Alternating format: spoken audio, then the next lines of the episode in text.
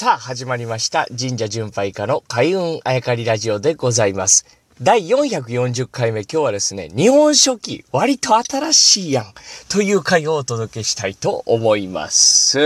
えー、奈良時代に入って、てまあ大きな出来事が起きる。これ編纂されたのが日本書紀だというお話を、うん、させていただきました。が、しかしですね、ここまでずっと、この番組をお付き合いいただいてきた方には、多分伝わったと思うんですけれども、僕はですよ、皆さんはどう思われてるかわかりませんが、僕はですね、もう日本書紀古事記っていうのはこう日本の歴史書、聖史、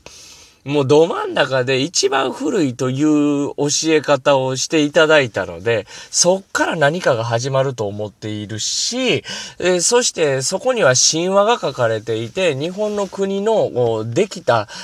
こととかが書かれているんで、かなり古いもんやと思っていた。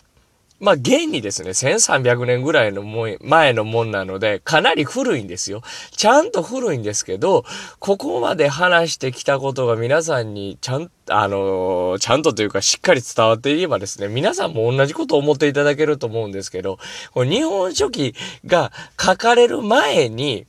縄文が1万年ぐらいあったんちゃうかと。で、弥生があってんで、古墳があって、と。で、古墳もですね、天皇にこう、指定されてるわけですね。こう、収め、定めると書いてですね、えー、この古墳は何々天皇のものだとこう指定されてるわけですよね。えー、そしてその古墳の次にさらに飛鳥時代来る。飛鳥時代から奈良時代来って来てやっと日本書紀です。日本書紀って割と最近やんというふうに僕は思ってしまうんですね。で、さらにですよ。で、その、曽我さんと物の部さんの話して、で、で、物部さんと中富さんの話して、中富さんと藤原さんの話して、で、で、日本書紀。で、ここで、まあ、編纂ですからね、もともといろんな話があったんでしょうけど、編纂書かれたのはここやということなんですね。で、大体神社のこのストーリーと今の曽我さん、物部さんがあって、中富さんがあって、、藤原さんがあって、で、奈良の春日大社に来て、で、神宮がいくつかあってっていうのと、おその、名字のこう順番っていうのはなんとなく合っているんだけれども、一番ややこしいのは、今みたいなことが神話の世界で今の流れが書かれているというのがめちゃくちゃややこしい。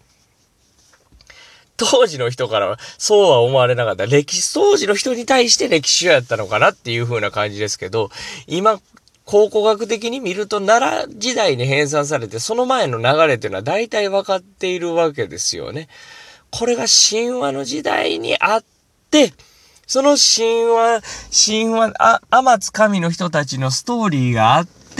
えー、そしてその天照大神の孫のニニギの御事が九州に降りてきて、えー、やっとそのこう何代か後の人がですね、九州から大和にやってきて、大和で、えー、天皇になってっていうのが歴史書の順番なんです。かなりこう、神話と歴史が、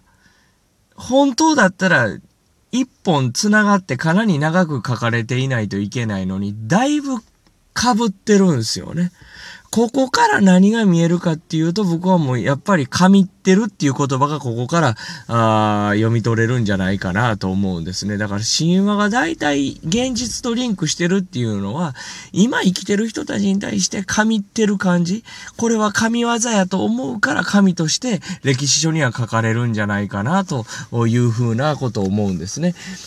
だけどその感覚がない、えー、人、もしくは感覚が薄い現代の僕たちがこの歴史書を見ると、神話という時代に、えー、はるか昔に、えー、心を飛ばしてしまうという。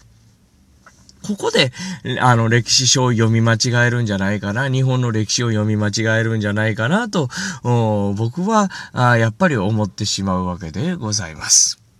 そうやって日本書紀古事記をもうちょっと読み解いていってみると、まあいろんな時代が混ざっているとは思うし、いろんなエピソードが混ざっているとは思うんですけど、書かれたのが奈良時代。その前に飛鳥、古墳、弥生、縄文があったんだ。日本人のその神という感覚があったんだっていうのを思い浮かべて読み解いていきたいものでございます。